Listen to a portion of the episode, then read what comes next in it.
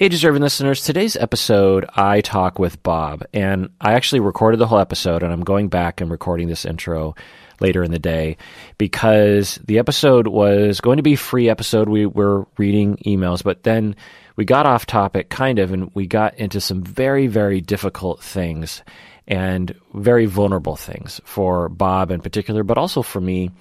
And when that sort of thing happens, I I don't know. There's just something about it being available to everyone on the internet, literally to seven and a half billion people, and I I don't I don't feel super comfortable with that, and so I'm just going to make this patron only. So if you're not a patron of the podcast, um, you're not going to hear this whole episode. But if you are a patron, you are going to hear it. If you're not a patron, you want to become a patron, you can go to Patreon.com, become a patron. You'll you'll get to hear this episode and many others. But in this episode, um, and a major major trigger warning as well with this because we get into issues of self hatred and emptiness. And Bob really goes deep. He, he's gone deep before, but maybe probably not this deep. And then, you know, we talk about our own friendship and our own issues. And, you know, when you, when people talk about self hatred, especially in psychology, we can talk about it in this very intellectual way and emptiness as well.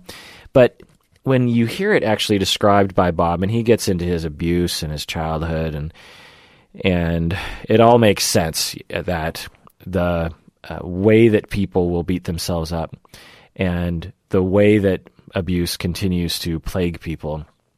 You know, Bob's always led the way with this. I, I don't know anyone like him in the world. I mean, maybe the people like him exist, but I don't know anyone like him, and, and he really goes for it in this episode and models what it's like to be a human being who has an abuse history, really. And, and, again, just as I describe it, it just sounds like a simple conversation, but it's not. It's it got real. Um, I, I don't think I've ever had a conversation like this before. So, anyway, uh, again, trigger warning because we get into self hatred, and if you suffer from that, then that can be kind of rough. And also, if you suffer from feelings of emptiness when you know the, the abyss when you look into yourself you you, you find that you feel empty that can be pretty triggering as well. And so you just want to you know be very careful. It doesn't mean you can't listen to it but i would talk with your therapist and maybe take a break check in with yourself that kind of thing. But anyway the episode starts with us just having a normal episode and then over time it it starts to meander all right so if you're not a patron this will end but if if you are a patron then you'll hear the rest so, Bob, I have a bunch of emails. Let's read them and answer them. What do you say? Yes, let's read them. Let's answer them. This is the Psychology in Seattle podcast. I'm your host, Dr. Kirk Honda. I'm a therapist and a professor and an old friend of Bob's. Who are you, Bob? That's true. Uh, a therapist in practice here in Seattle. And uh, 26 years we've known each other. 26 years. Yeah. 26 years. Yeah, almost 26 years, right? It'd come, be 26 in come fall. October, yeah. Yeah. Yeah. Somehow God. it seems longer than that, honestly. Uh, I, you know, I, have crossed this threshold where everything seems like it was 35 years ago. Yeah. You know, something actually uh-huh. happened recently where I was like, "Oh, that was that was only 21 years ago," and I'm and I'm like, I feel less old in yeah. something that was only 21 years right. ago. Right. Anyway, uh, Listener Sasha says, I have a preoccupied attachment style, and my boyfriend has an avoidant attachment style. Mm-hmm. Why does he find it strange when I cry? He wants to get away from me so badly when I cry. Sometimes I cry during an argument. Sometimes I cry when I'm overwhelmed because I'm a first time mom. He thinks of me as being childish and not strong. And by the way, he was neglected a lot growing up. Bob, what do you think? Oh, I think your tears are just a trigger for him. And those uh, characterizations of you are just a way for him to cope with the fact that he's triggered. You know, the hard part about the whole thing is um, we often look outward and we say, well, and like in this case, we say, well, it's the crying that's the problem, and we don't get a chance to look inward and say, there's something about this that's upsetting me. When you have tears, I feel maybe it's anxious or something. And the story that I tell myself about your tears is that, you know, I'm responsible or I'm going to get engulfed by your intensity or something. And what it does is it makes me want to, you know, distance from you or dismiss your tears or whatever. Um, so there's a possibility that, um, you know, based on what you're saying, that that you could with your partner, you know, explore that um, and learn about that. But it's the kind of thing that um, um, it can be hard to have insight about. Because oftentimes we do, we experience our feelings in terms of the other person's behavior. I'd feel better if you stopped crying. It's actually true. He would feel better if you weren't having tears, but your tears are completely natural and normal and part of the fabric of being a human, so they're going to happen. And so um, um, that's not realistic and, Yeah. or necessary. Yeah, I've never heard of that before. That's a really interesting way of putting it. Uh, I would feel better if you stopped crying. Yeah. And so, as a heuristic, I'm going to now shame you for crying because I Right. want you to stop because I will feel better if you stop crying, Right. Which turns out to be true. which is true, but myopic because Yes. uh, in the long run, that's not going to help. Right. Um, yeah. So the other, the only other thing I'll add to this is toxic masculinity is a thing, and part of it is this notion of weakness and uh, crying and emotion. You know, the patriarchy is intent on shaming anything associated with women, and, and our culture associates emotions and crying with women, even though everyone cries. Uh, in fact, I've been crying a lot lately because uh, at the point of this recording, my cat is scheduled to be euthanized soon. Oh, no, Yeah. I'm sorry. Yeah. And Oh. Uh, it is her, she's old and her kid, all or several of her organs are failing. And Yeah. the vet said that even uh, extreme measures would only give her a, you know, a, a month or something. And, and so Wow.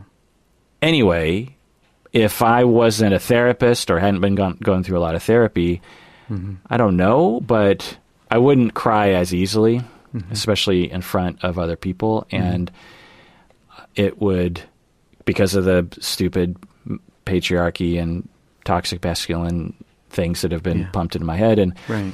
and just general anti-emotion and anti-crying in our society. So, you know, it's really common Yeah. um, and anyway, so I just want to emphasize that I'm re- we're recording this earlier and posting it later. So, uh, yeah. I j- Anyway, I just feel like I Yeah. should some people kind of anyway. Right. Um, oh, I'm sorry about your cat. Yeah, Wow. I mean, she's been declining the past six months, and I've sort of resigned. I you know, I, but it just it Yeah, never makes it it never- easy. No. And she's such a great cat. Yeah, She's a talker. yeah. Yeah. As people know on the podcast. Yeah. and uh, you know, I've she's been in my life for so long, God, how long has it been? uh, thirteen years. Wow. Back in the old Lake City house. You know, Really? that's when I got her. Yeah, Holy, that's a long time. That's Yeah. a couple of houses ago. uh, it's three, Three. houses ago. Yeah. Yeah, and um, Wow. yeah, and she was she was already a couple years old to begin with because she was rescued off the streets of Beirut, Lebanon. Holy cow, really? Yeah. And, and by the way, if you want to honor Michelle as a listener, you could donate to Beirut or Animals Lebanon is what it's called. Animals, the organization is called Animal, Animals Lebanon. They're a very mm. small organization. I think it's mainly just one woman mm-hmm. who goes around finding cats that are abandoned or feral or you know needing adoption, and they bring them to the states Wow. um, or just other countries that will take cats, maybe even in Lebanon as well. But and I don't know if you remember the big explosion that happened in Beirut not too long ago. yes, That I do remember it. yeah, their offices with all their animals was close enough that it blew out the windows, and a lot of the animals were injured and were ble- Oh. bleeding, and Oh, and so they need extra money to kind of heal the. This was a while ago, but Yeah. you know to renovate the facility and yeah. anyway. Um, but yeah, so so getting to your question, Sasha, Yeah. as Bob was saying, when you know he's being triggered, when you're crying, he's being triggered, and Yeah. what is being triggered? Well, for a lot of people, uh, men included, they have been shamed for their own crying. We've all been shamed for crying when we were young.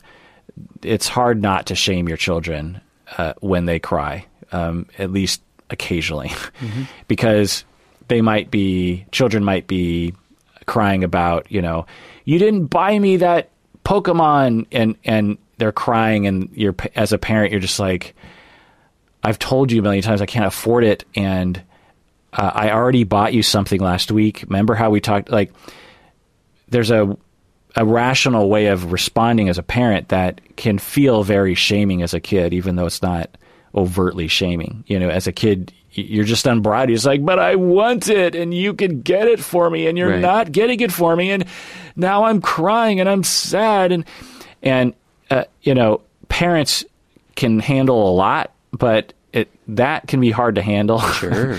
you know, under the best of circumstances, if you're like the Buddha or something, you're able to be like, you know, I I hear you and I see your pain and I'm with your sadness and let's talk about it. You know, most parents are just like, look, I'm dealing with your two other siblings and I'm carrying groceries and your father has been working 60 hours a week and fuck you about this new Pokemon, okay? Like I bought you I I can't afford it. Like I I'm I'm having a hard time paying for your goddamn food. So can you please just move on from the Pokemon? Like you're mm-hmm. going to live, you know at least that attitude from yeah. a parent.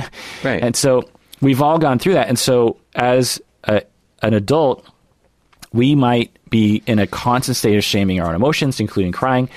And when we're beating ourselves up for that, then we will beat other people up for it. Yeah. So, uh, yeah, that's what I'll say about that. All right. Uh, patron Sophie from California says Is there such a thing as separation anxiety as an adult? it has gotten better over the years, but I remember in college I had a really hard time saying bye to my ex sometimes. I would literally try to avoid it like the plague and would sleep over at his place just so I didn't have to part from him.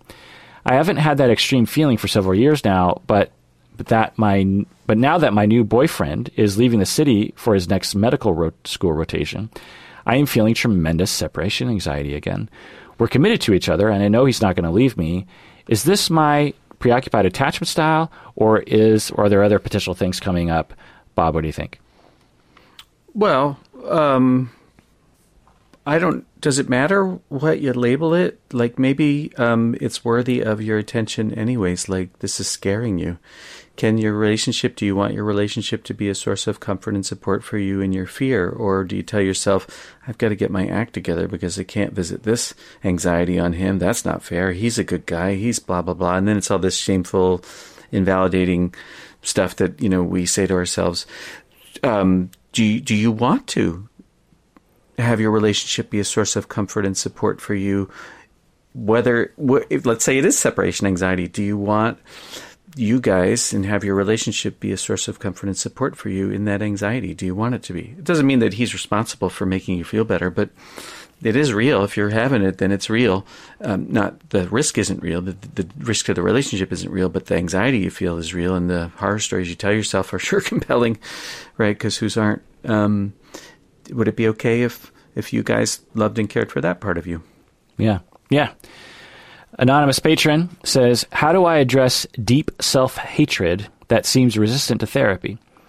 When I was young, I endured prolonged physical and emotional abuse at home.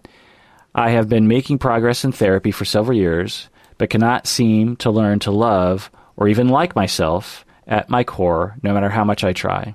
I have deep self hatred. Do you have any tips for how to address deep self hatred that seems resistant to therapy?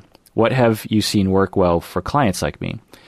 Where abuse was so normalized that they don't know how to be any other way.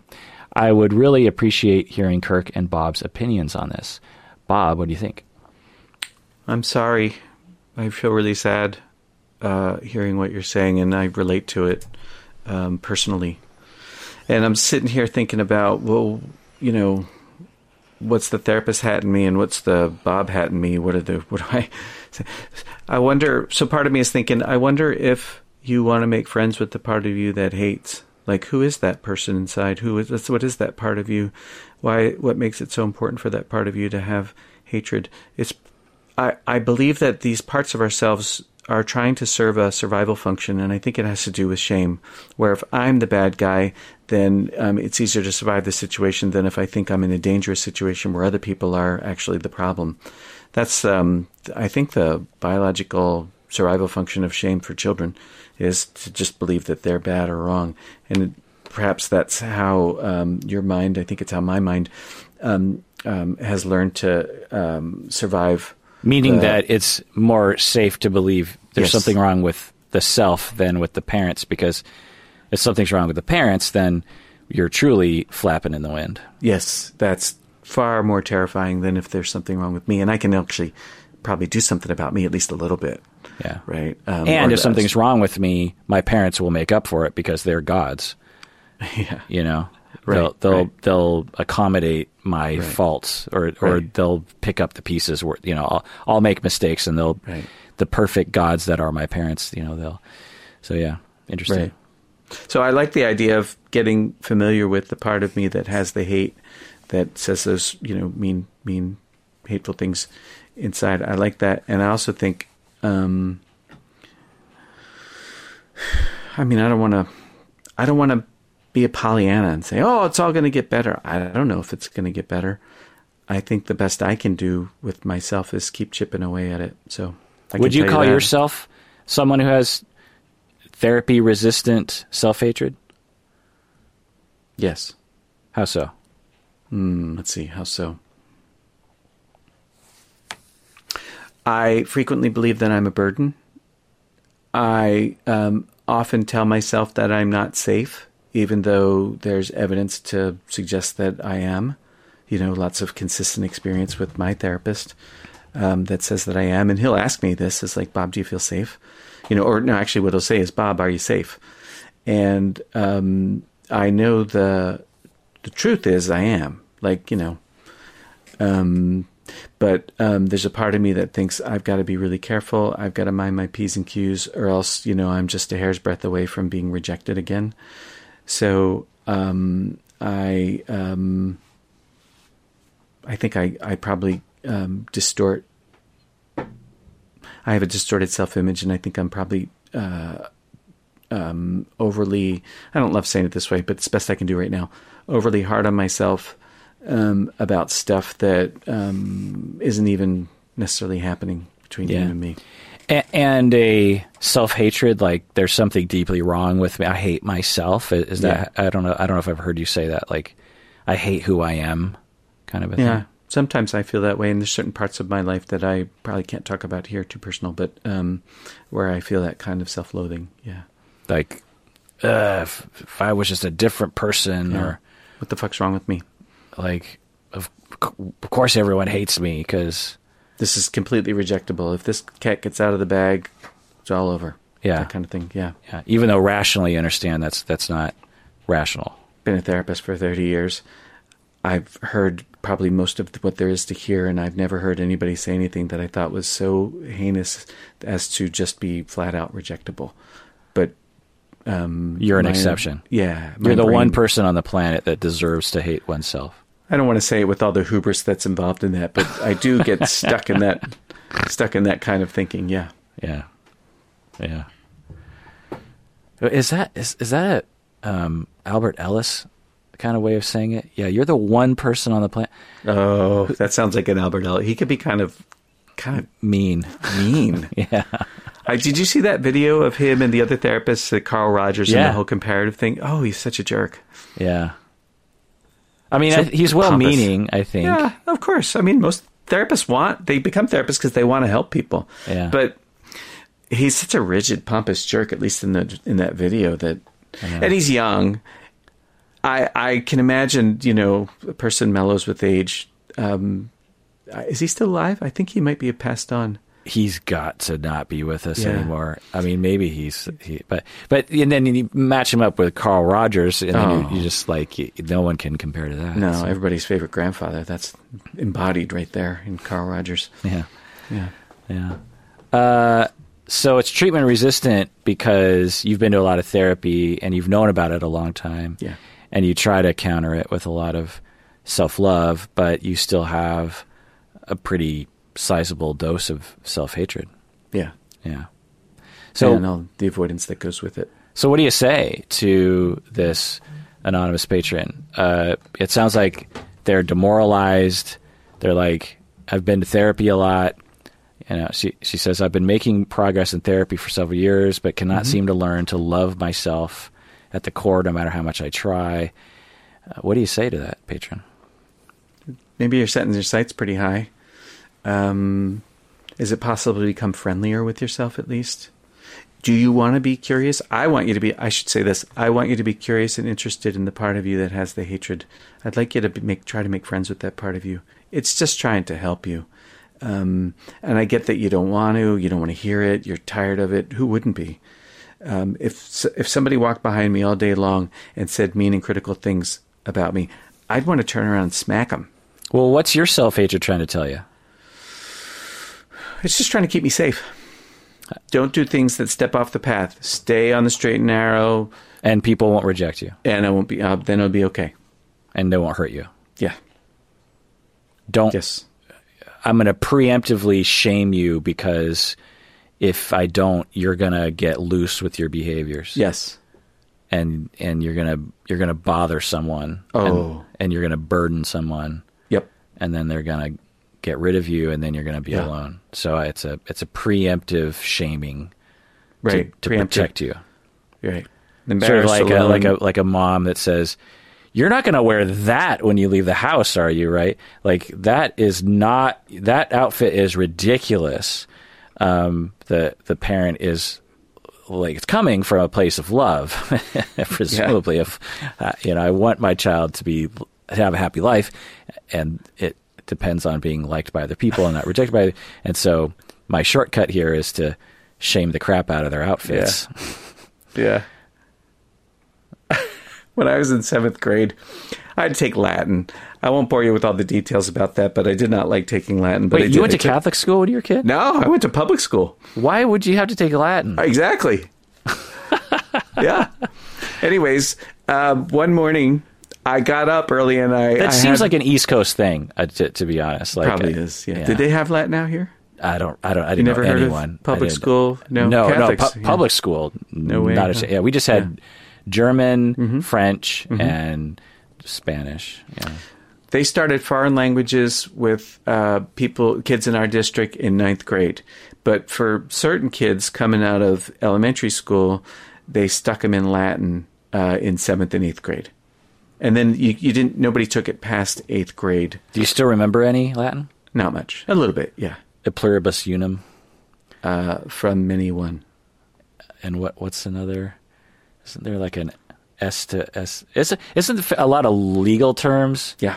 like uh uh what's the um what do they say like the the body the body is oh, here habeas corpus. yeah habeas corpus hmm That's Latin. yeah uh provide the body is that what it means like I, Bring- I think the I don't actually know what it means, but I understand there might be some sort of weirdness around what does that actually mean. Maybe that's in legal terms it's it's a little bit vague about what it means, but it probably does have a literal Latin translation. yeah, anyway so you're taking latin Taking Latin, and one morning I get up early, and there's this girl in my Latin class that I have a crush on. So I decide I'm going to iron my pants. I never ironed my pants before. I see my mother do it. I see my father well do wait that. so where did that idea get into your head like well, they that were wrinkled. so you're thinking uh, if i really want to impress Uh-huh. like where did that come from was that like from john travolta in staying alive like Oh, good question. I have no what idea. What image in your head did you have of like the the suave dude with the pleated, well ironed pants? Iron corduroy pants. I don't even know. I don't know.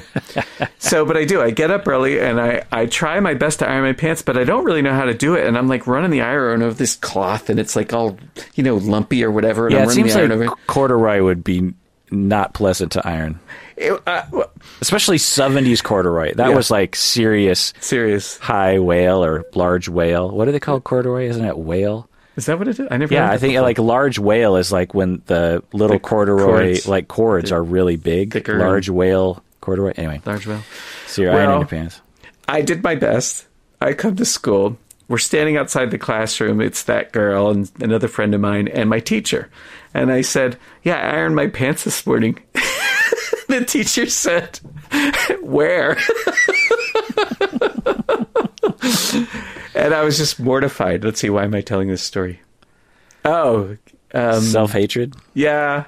I was really, I was mortified. I was embarrassed. And I felt like really ashamed of having tried to iron my pants and done a bad job at it. And uh, let's see. Somehow it linked to this um, thing that we're talking about, but I actually I think I lost my thread. Oh, what was I saying? Oh, because I was talking about how parents will shame their kids for leaving the house, Right. and then uh, we will do that to ourselves Right. as Not a self am I- protection Right. for. Yeah. So in that moment, you're you probably shamed yourself for trying or failing to Yeah. to, to iron your pants, and then and it's not because you're a bad corduroy ironer. It's because the shame is trying to fix your problem of rejection. Yeah. It's trying to fix my problem of reaction. So what I learn is don't say anything about ironing your clothing. Don't ever talk about that. And um, um, if you're going to do it, don't do a bad job at it. and beat yourself up along the way so that you stay on course and make Yeah. su- you know don't don't make a mistake. Yeah. Yeah. Vanity Yeah, so that, that, that I think that could help someone with self hatred that seems to persist is to allow it in a little bit of saying it's trying to it's trying to help you. It's not Yeah. it's not helping, but it's it's trying. yeah.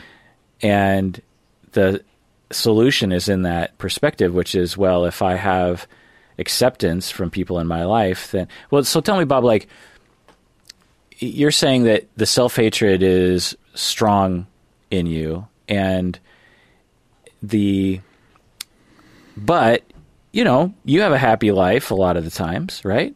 Yeah. and the self hatred doesn't crop up. Maybe it's maybe that's what it is. It's like it's still there, but hmm. you manage to build a life of security and happiness and vulnerability and trust. So the self hatred doesn't have a chance to manifest as often. Is that? I don't know. I don't think so. It's still there, plaguing you. Yeah, I'd say it's still there plaguing me.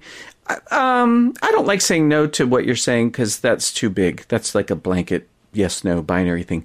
It's less. I can say that. It is definitely less. I'm a lot easier with myself than I was when I was younger. Um, mm, I'm softer, kinder. I think some of that comes with age. Hopefully, some of it comes with you know maturity or whatever experience. Um, But like right now, I, I Yeah, hope you, I hope you, you trust me, right? Yeah.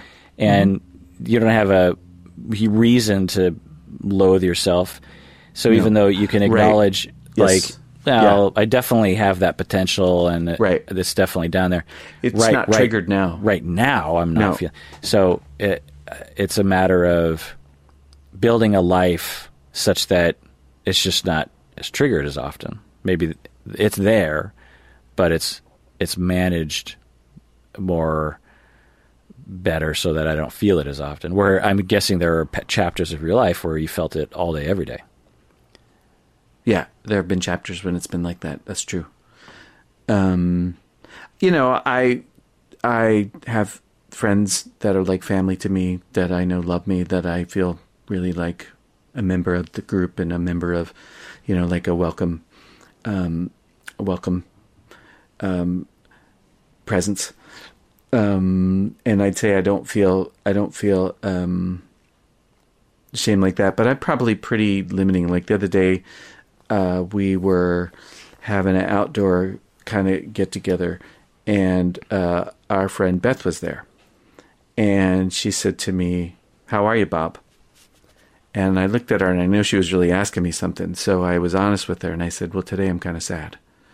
And she said, "Why?" And I'm like, "Oh, you just stepped in it. Now you're gonna have to fucking talk about it or something." And I didn't want to talk about it, and I'm very good at diverting, so I actually found a smooth way to let that go or to you know get out of that. Um, but I don't. I think it's like if I talk about it, it's going to get too much. It's going to get too big. It's going to get too embarrassing. It's going to get too much like attention, and I'll probably be unclear about what I'm going to say. And maybe this isn't exactly self-loathing. It's more like just terror. Um, um, uh, but I'll be, you know, weird and um, vulnerable, and I won't know I'll, I won't be able to manage my um, how I'm how I'm perceived because I'm um, I can't pay attention to that and uh, talk about why I feel sad at the same time. So like it all feels like you know stand at the edge of a cliff and are you going to jump or not? Like neither option feels all that good. I don't want to jump, but at the same time, you know, whatever. So um, that's not exactly self-loathing, but I, it's somehow connected. But I, I probably can't. I probably can't say how I think that's connected right now. But but I, I don't want to um, dismiss what you're what you're saying to me. Like Bob, don't you have periods where you're not plagued with it? Yeah, absolutely, absolutely, yes. I mean, I guess that's just hopeful uh, thinking on my part. I, Well. I just so I didn't. I don't know if that was true, but Yeah, I would certainly true. hope because it doesn't seem like you self-loathe all the time. But I wouldn't see your self-loathing necessarily. Yeah. You know, with work lately, the thing that I, I keep coming up against and I keep trying to relax into is I'm not actually responsible for what happens. I think I can get kind of caught up in work thinking I've got to affect a change here. You know, I've got to make sure I've got to get something to happen here. And I think I, I lose perspective um, um, where my well being, my okayness is based on what happens with my clients. It's not very good for my for my clients for me to get wrapped into that too tight. So I'm constantly stepping back from Bob, take a breath. You're not in charge of what happens. You know what to do, so do what you know to do and stick with that and let that be the thing that has an impact or not because you're actually okay even if you don't help like you want to help and you're going to try your best to help and you know a lot you've done a lot of training okay fine but you're you maybe it would be unrealistic to think that you're going to be helpful with everybody that's that's Yeah. probably not true Yeah. So, yeah, because because in contrast, you have a lot of self confidence in your abilities as a therapist, yeah. Both. Both. I can have both yeah. And uh, how do those interface in your body? The self confidence and the self hatred. oh that's a good question. Let's see. How do those interface? They seem more like opposed to one another uh, like I either have one or the other, like two sides of a coin. You know, you're never on both sides. You're always on one or the other. You'll flip between one mode or the other. Yeah, yeah, that. Um, I'll tell you, it's really relieving in my best moments when I can just take a breath and relax and not be have to not tell myself that I'm responsible for you know everything that happens. I have responsibilities for some things, but not everything that happens. Um, that feels a lot better, but it also feels kind of. Mm, is that really true, or am I just blowing smoke? You know, like it's some ways it's like the safe place is the place of believing that oh it's all my fault or I've got to do something about it or I'm really responsible for it. You know, that's like the really um, uncomfortable, but that's the safe place kind of out of habit. Like if like if you're a kid growing up in that you sort of make yourself be the one that's I'm responsible for you know all the distress that's going on around here or the bad things that are happening. So I think that's the adult version of the same mechanism. So you're saying that when you were a child, it was safer to shame the self than to think that your dad was Oh yeah, like yeah. an insufficient parent.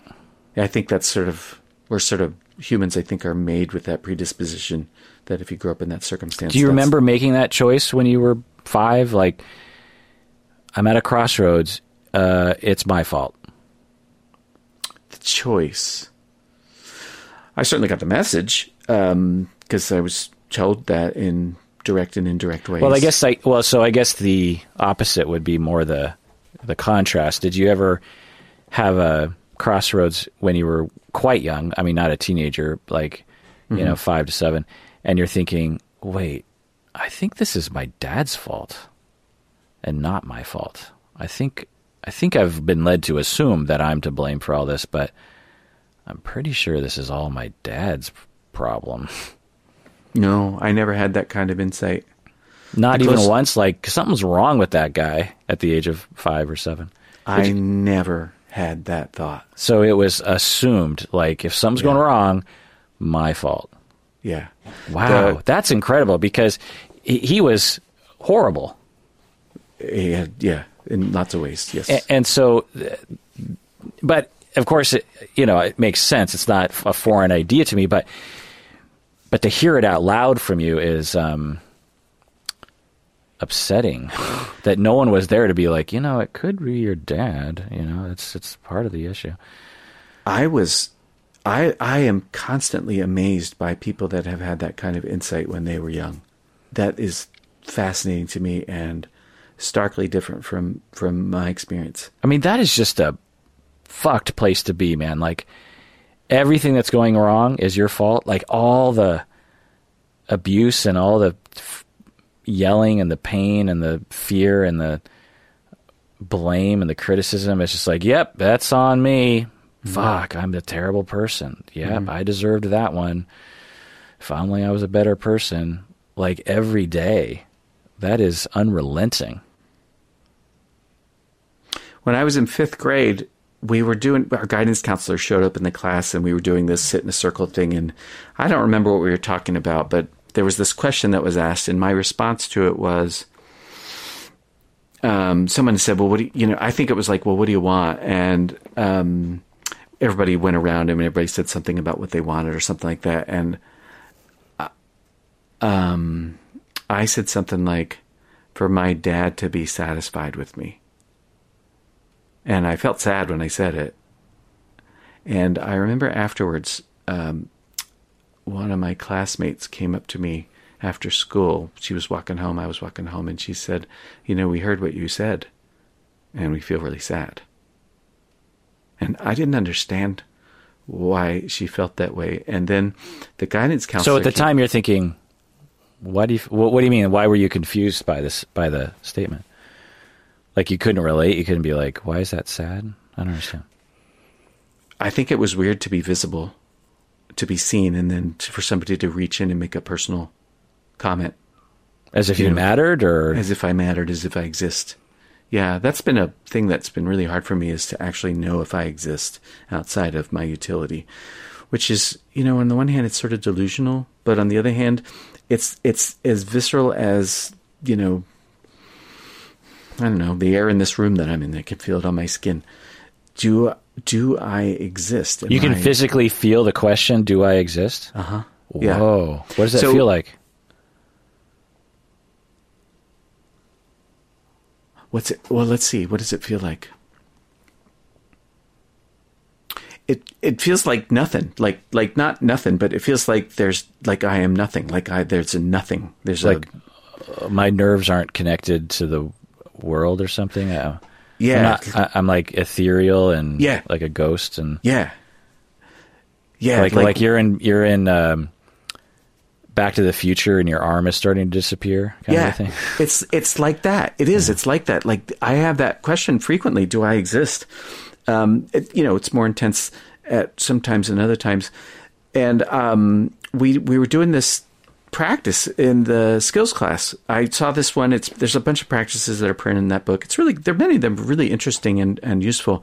And this one was in there and i'm like ah, that one's dumb. So let's use it. So the the what, what it was was you choose your five senses and you say something like the following like one thing i see. So i see the window and then you flip it and you say the window sees me right? I hear the bird. The bird hears me i feel the air the air feels me and you know I, smell and taste are kind of weird so you can do it if you want to but it's sort of like i taste my mouth my mouth tastes me you know it's kind of like it gets a, gets a little weird, like hard to.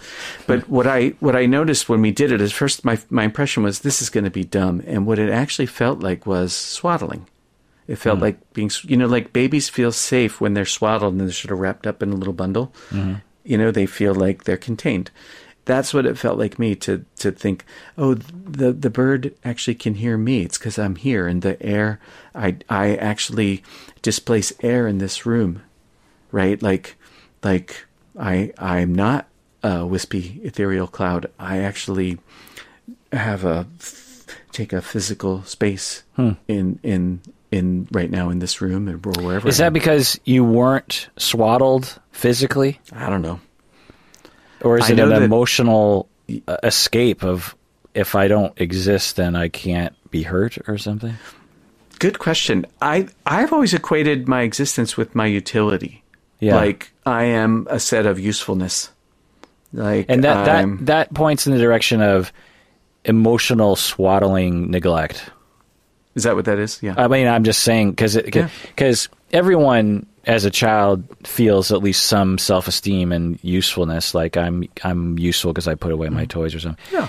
But we also feel, hopefully, more fundamentally, like we matter. That people care about us and love us, and they see us. They're impacted by us, not just as you know utility machines, but also as people who have needs and wants, and you know, like I, I, this is getting into kind of some weird territory for my brain to understand. But you know, you're three years old and you're like, I want to have chicken noodle soup, and you know, the the notion of another human being going like, oh, I hear you, and I see you, and that repetition, you begin to feel like you exist in the world yeah.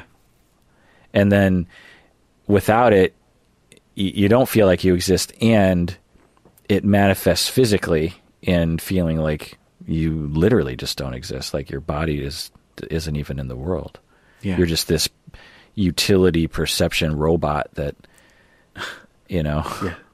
Yeah. Yeah, I feel like that a lot of the time.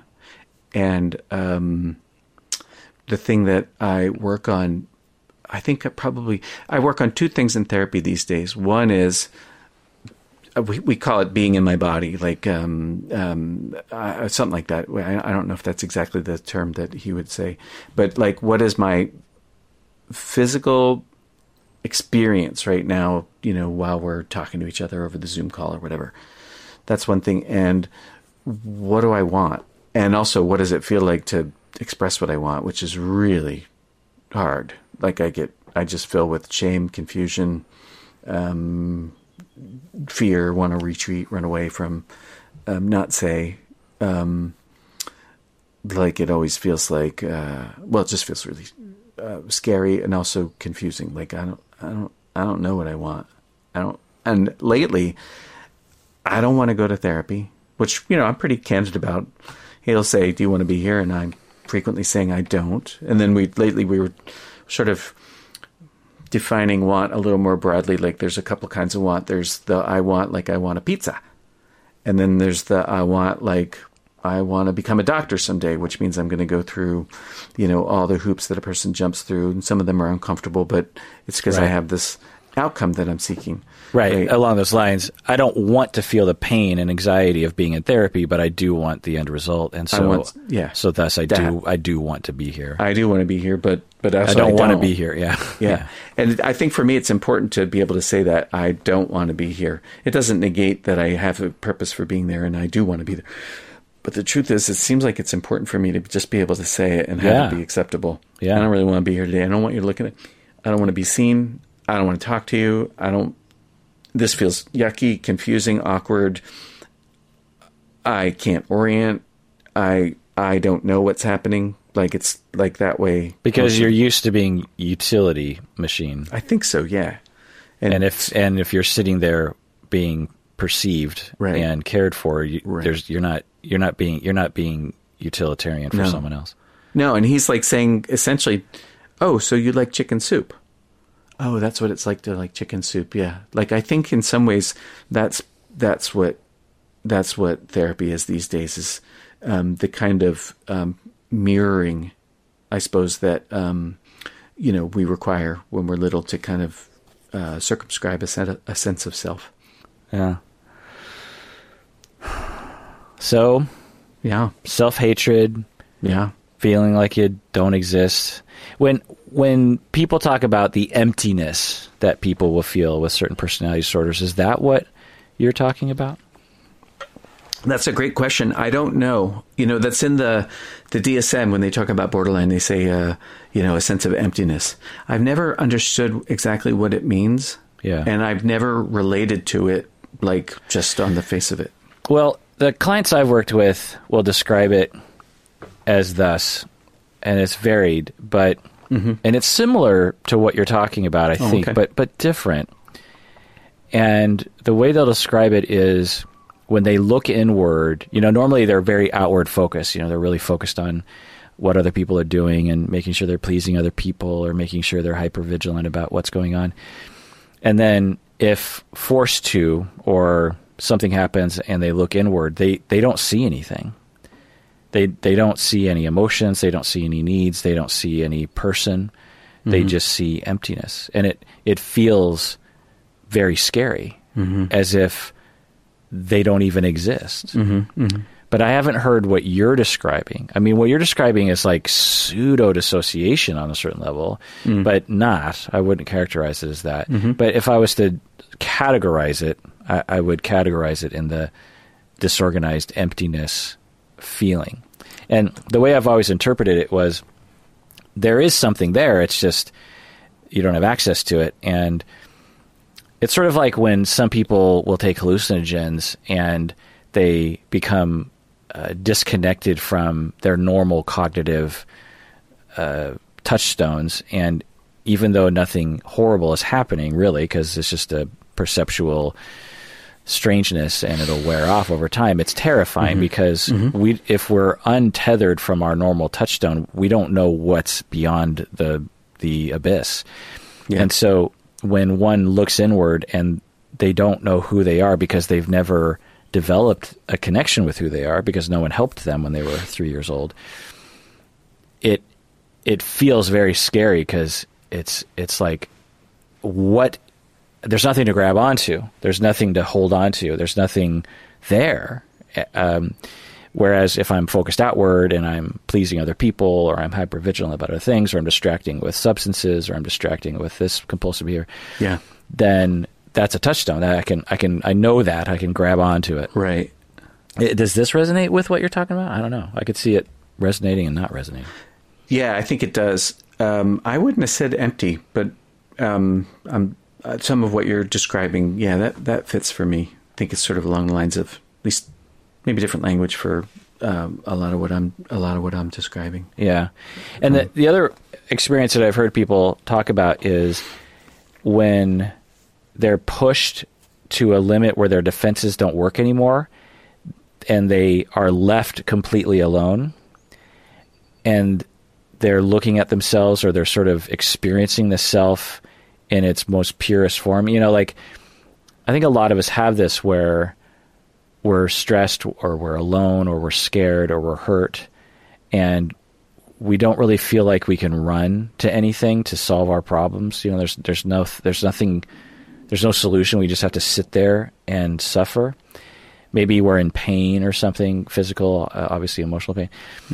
And the person will almost fall into the abyss. They'll feel like they're falling into the abyss, and all the and they go from ten to like a twenty five. You know, and ten is like the upper limit, and they they fall into the abyss, and they're just like in utter utter despair.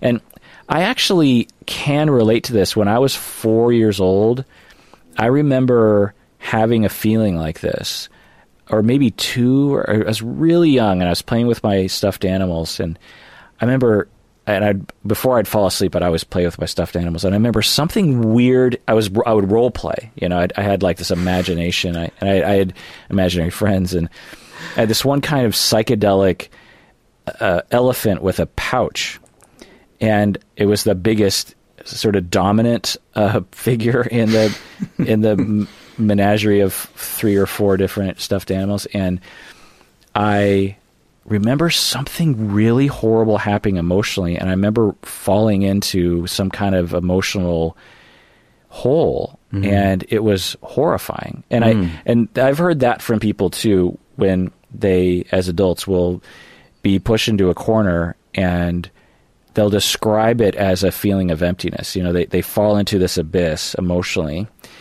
and there's no way out, and it, it's just like utter, utter despair and utter, utter sadness and utter, utter loneliness and demoralization and um, and terror and it, panic and all rolled up into one. And people will sometimes describe that as emptiness too. Mm-hmm. Does that relate to at all what you're talking about? Yeah, I had a moment like that about six months ago. Really? Yeah, it was fucking awful.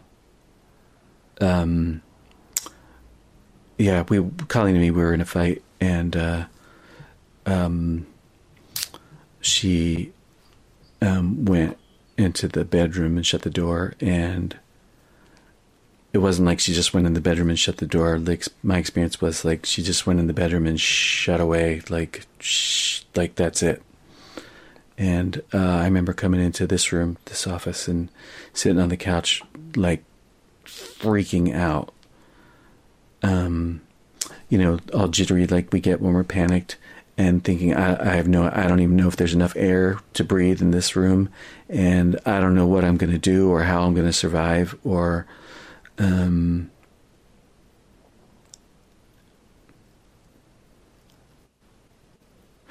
I um,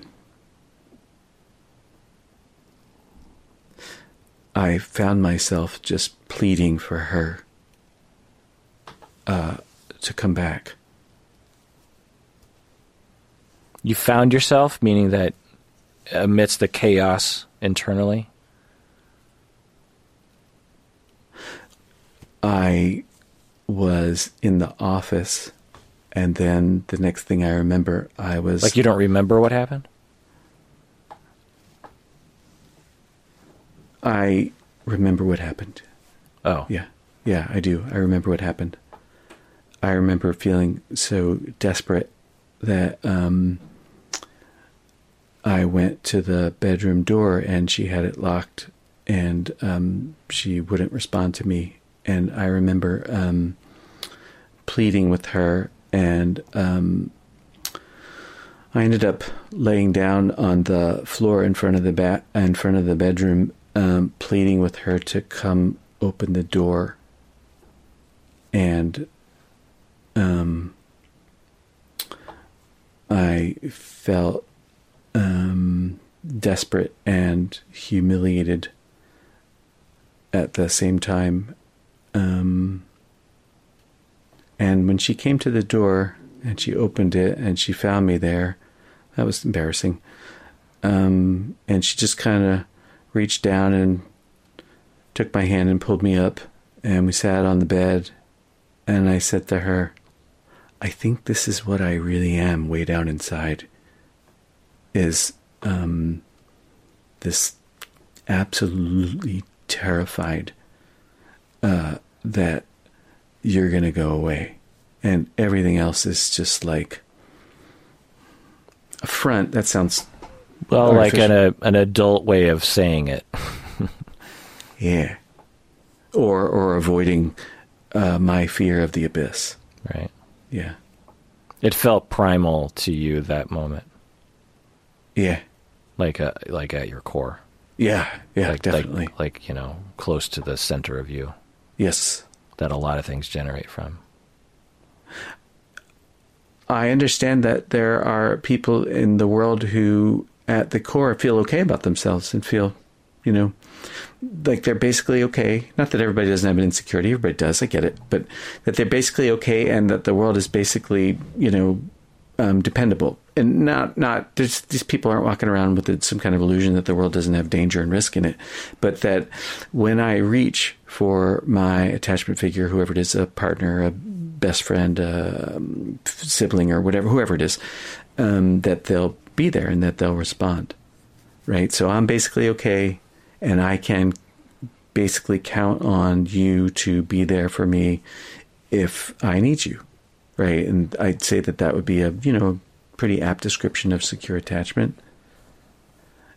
That is amazing to me that such a thing um, exists. That is truly awful because to approach the core of you is terrifying, Yeah.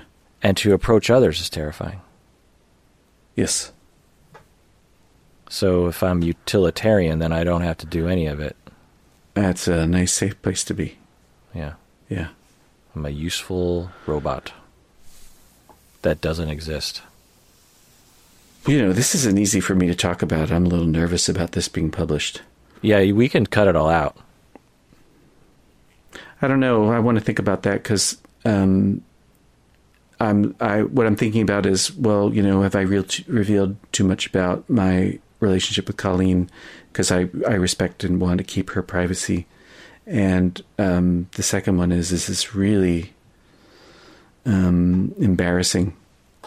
Uh, Yeah, it's up to you. I'll just Yeah. tell you from my, just briefly. Um, you didn't say anything about Colleen that was personal. I mean, you said that you got in a fight, and she Yeah. went. She went to the bedroom to yeah, um, cool off or something, and then yeah, when you pleaded with her, she was nice to you, or at least nice enough. And then the part about revealing too much about yourself, of course, it's you know it's your own uh, gauge of Everybody has limit. Yeah, and I have mine as well. And Right. but there's nothing you've said in this that sounds to me like beyond a threshold that you haven't crossed before. You know what I mean? So, uh, yeah. But hear you. only you know the answer to that question. And and it it's very easy to cut out. You know, it's very Yeah. easy just to be like, okay, well, just Yeah, I'll just excise from this point forward. It's, it's, it's no problem. I do it all the time. I, I Yeah. cut out stuff I say all the time. So Okay. if it's too much for you.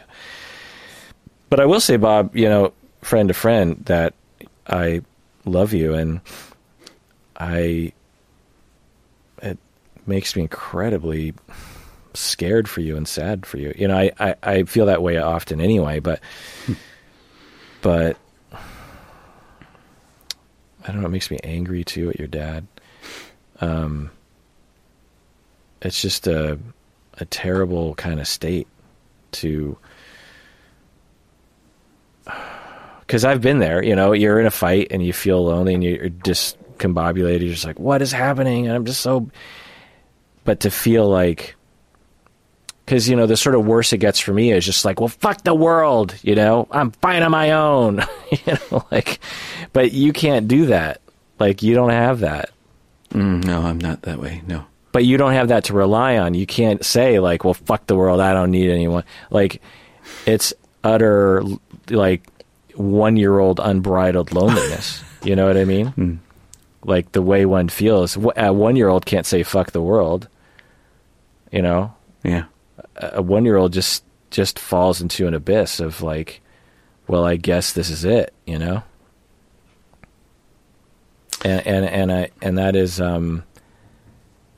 That's horrifying. I mean, truly horrifying. You know, you, you were saying earlier like a horror movie. It it it feels like a horror movie, like a legit um t- hole of terror, of emotion, of no way out. And, and I, I want to say something to kind of make it better, but I I don't think obviously that's possible. But I, I, I'm- feel, you know, I, f- I feel extremely bad for you, and it's so unfair. Like you're a good person, and you've always been a good person, and you have this condition. You know, it's like Mhm. you were you were at the poke, poker table of life, and you know you got the shit hand. You know, when I was about, uh, I don't know, maybe 31 or 2, I was back east uh, visiting my family. My parents had this house in South Jersey, uh, vacation rental it was for a while, and then it was just this place that they liked to go. And it was a nice old house, and uh, we would go there uh, when I was a kid. And they had it till I don't know when. But, anyways, we were there, and I was in my early 30s, so this is 20 years ago and uh, it's a Sunday, and we're we're packing up to go home, and I don't know what I'm doing, I just sort of put, puttering around the house or getting ready or something, and my mother finds me in the hallway, and she says, "Bob, your brother's crying in the bedroom." And it was my brother Pete, my oldest brother. Pete, there's four of us, and Pete's the oldest. And um, she, I, was- I was sort of surprised that It doesn't matter. So I go in the bedroom and he's standing there and I don't even know why he's crying, but he's really, really sad. And so I just put my arms around him, I'm holding on to him. And uh, I don't know who came in next. Maybe it was Lisa. Lisa's my sister. Maybe it was Danny. He's my brother. I don't know who came in next, but whoever it was just sort of grabbed onto us. And then someone else came in. And then someone else came in until it was all six of us my dad, my parents, my mom and dad, and the four of us. Just kind of, everybody's really sad. And my sister, we were kind of all surrounding her and sort of, I guess you could say, sort of swaddling her and still holding him to my brother Pete. And I think about that and I think that nobody in my family has any language to describe the kind of pain that they walk around with, my parents included. They just outmatched by the enormity of the stuff that they suffered and my parents. I know about their history and I know something about the ways in which they suffered and how that impressed impacted them and you know affected their adulthood et cetera et cetera and all that right? I know it weren't no rosy picture for them either but i don't think any of us had any language but my dad said as things were sort of settling down you know that those waves will come and then they'll go it's sort of naturally of their own and he said I think that's the best thing we ever did. You know, I think he's right. It was like a moment of um, care, but also candor. Even though nobody, I don't think anybody could have talked about what was happening, and I don't think any of us really understood it. I think it was just six people with their own pain sort of sharing it together. It's kind Your nice. brother had so much pain that you can relate to. Yeah. That it un you know, it uncorked the yeah the bottle and everything came flowing out yeah. Uh, against his own will and then first interesting that you were the one elected to go in first by the way kind of interesting and then everyone else like just gravitated and then it was like okay, let's do this. So we're, we're all in it. we're all in pain. Every and then, single. you know, the next day it was back to the status quo. Yeah. Those are that sort of makes sense. I mean, it's not great, but um,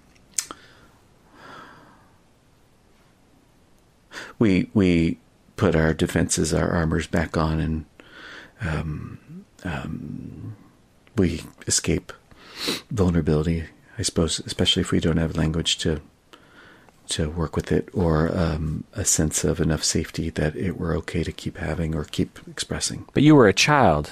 No, no, I was thirty-one. Oh, or thirty-two. Oh.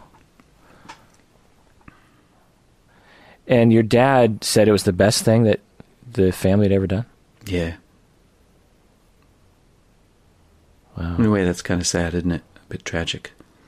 Well, I think any family having that would say it was a big moment, yeah. even for families that don't have the histories that yours did. Yeah.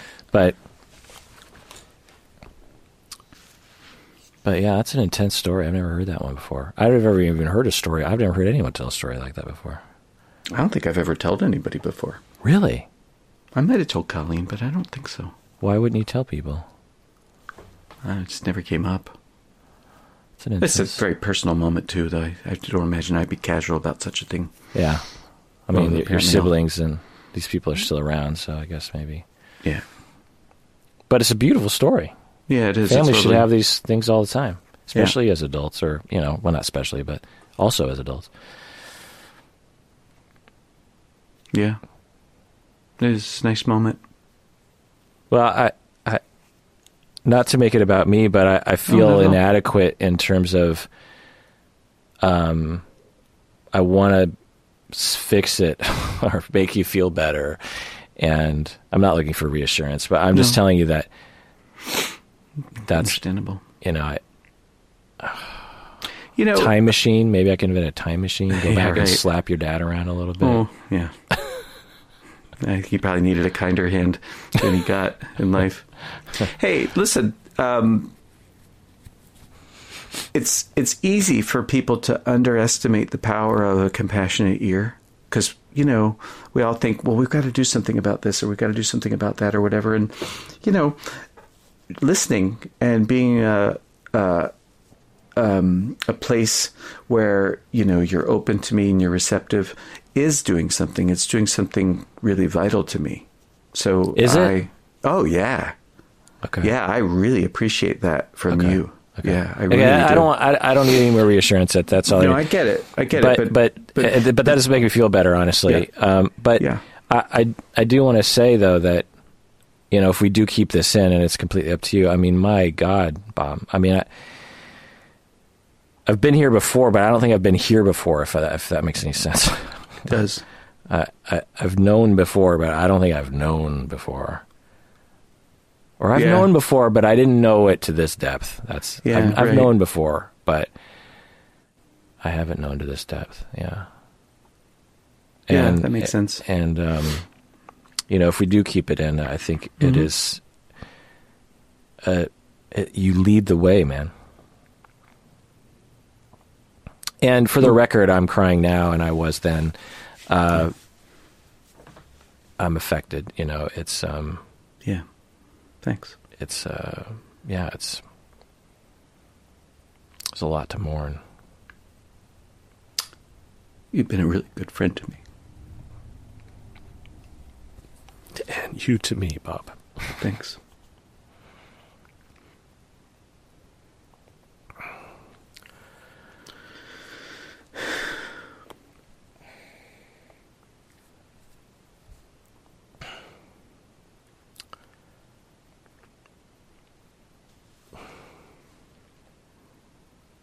Yeah, you to me. Thanks.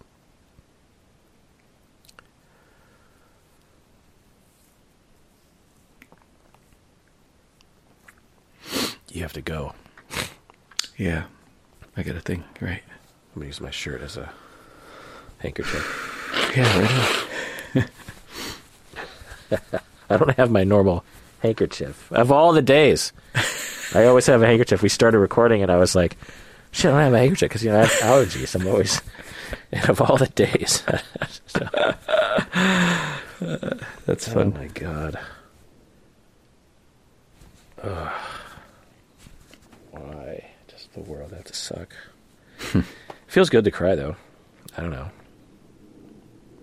You know, I really like. I'm. I really like the potential for us in our candor with one another to be able to reach beyond and um, perhaps offer something, you know, useful to the world in this with this forum. Like, we get we get a fair amount of feedback that um, um, that we are helping others, and um, I'd say that I, as personal as it is, and as difficult as it it feels, and vulnerable as it feels, and exposed exposed that's a good word, as it feels, I'm sort of tempted to just let this one be as it is and let it go out into the world and um, with the idea that I think it probably would be um, helpful uh, to, to I know it will be, Bob. I know it will be. yeah and but it's up to you you know Yeah. it, um you know but but uh, like i said I, there's nothing you haven't you didn't yeah you've been here in this zone before Yeah. you know in terms Right. of and, and and you didn't say anything about colleen that was denigrating her at all like you said you were in a fight and she Yeah. took a break and Yeah. you felt sad and she comforted you and yeah you recovered and yeah right right right right okay well that's cool And then you and I cried, and I Cried about it blew my nose into my flannel shirt. Yeah, golly, I'm probably gonna. When we gotta go, but I'm probably just gonna cry the rest of the day. Honestly, I. It feels like one of those days. Oh, go I find don't know what lady. it is. I, I mean, it's my cat, um, Oh God, yeah, right. and also maybe it's the pandemic sort of wrapping up or something. Yeah. Maybe it's a lot of things, right? Um, Sort of. I got to finally hang out with my parents tomorrow. Wow, at, really? their, at their new house without without masks on, and I don't I don't have to worry about killing them with my breath. You know, what I mean? right. Yeah. I mean, my breath is usually terrible, but also I could have COVID. You know, Yeah. Right. I'm making a joke about my breath. I'm actually pretty pretty good about making You're- sure. you're- yeah, I, I, I carry around these Listerine strips. Yeah. These are the most intense breath mints you'll ever have. you know how they say the Altoids are are like unusually strong. Well, they got nothing on Listerine. You used to always have a Altoids. case of Altoids. I did. Always. Yeah. With- without fail. Yeah. Yeah. Uh, yeah, yeah. It's funny that I you remember that. Yeah, that was in the '90s. Yeah. Altoids kind of became popular around then. They did. Yeah, because before you that it was just like Tic Tacs, you know. But then it was like, well, but Altoids, you know, The curiously strong breath. curiously strong. That's right. Yeah. Anyway, um, I mean, how are you going to feel? I, I, I guess I'm just worried about you. Uh, Oh. are you okay? Yeah. Yeah. I'm okay. Uh, uh, you're like in your regular Bob kind of. I don't know. Like I, Yeah, you know what? I'm okay. I've got some uh, clients this afternoon. I've got a little time here to take a break. I'm probably going to eat something, and I'm going to find Colleen in the house somewhere and get a hug. And um, I have um, a facility for um, putting this away. I don't think that's the same as shelving it or compartmentalizing or you know uh, doing something invalidating. I think um, I just have a facility for that, so I'll, I'll, I'll be fine. okay. Yeah. I mean, you don't have to reassure me in that way, But How about you? Are you going to be okay? yeah, I'll be fine. One of the benefits of feeling sad like this for me is that it makes me softer and slower with my clients. So I have a feeling that this afternoon will probably be, go pretty well. So pretty good utility. Yeah. yeah, well, you know. Someone's mowing down a Wow. tree We're or just something. Just in time, yeah. Yeah. I think they're doing my yard or something. All right, Bob. Let's let's you chat take care of yourself because You deserve it. you deserve it.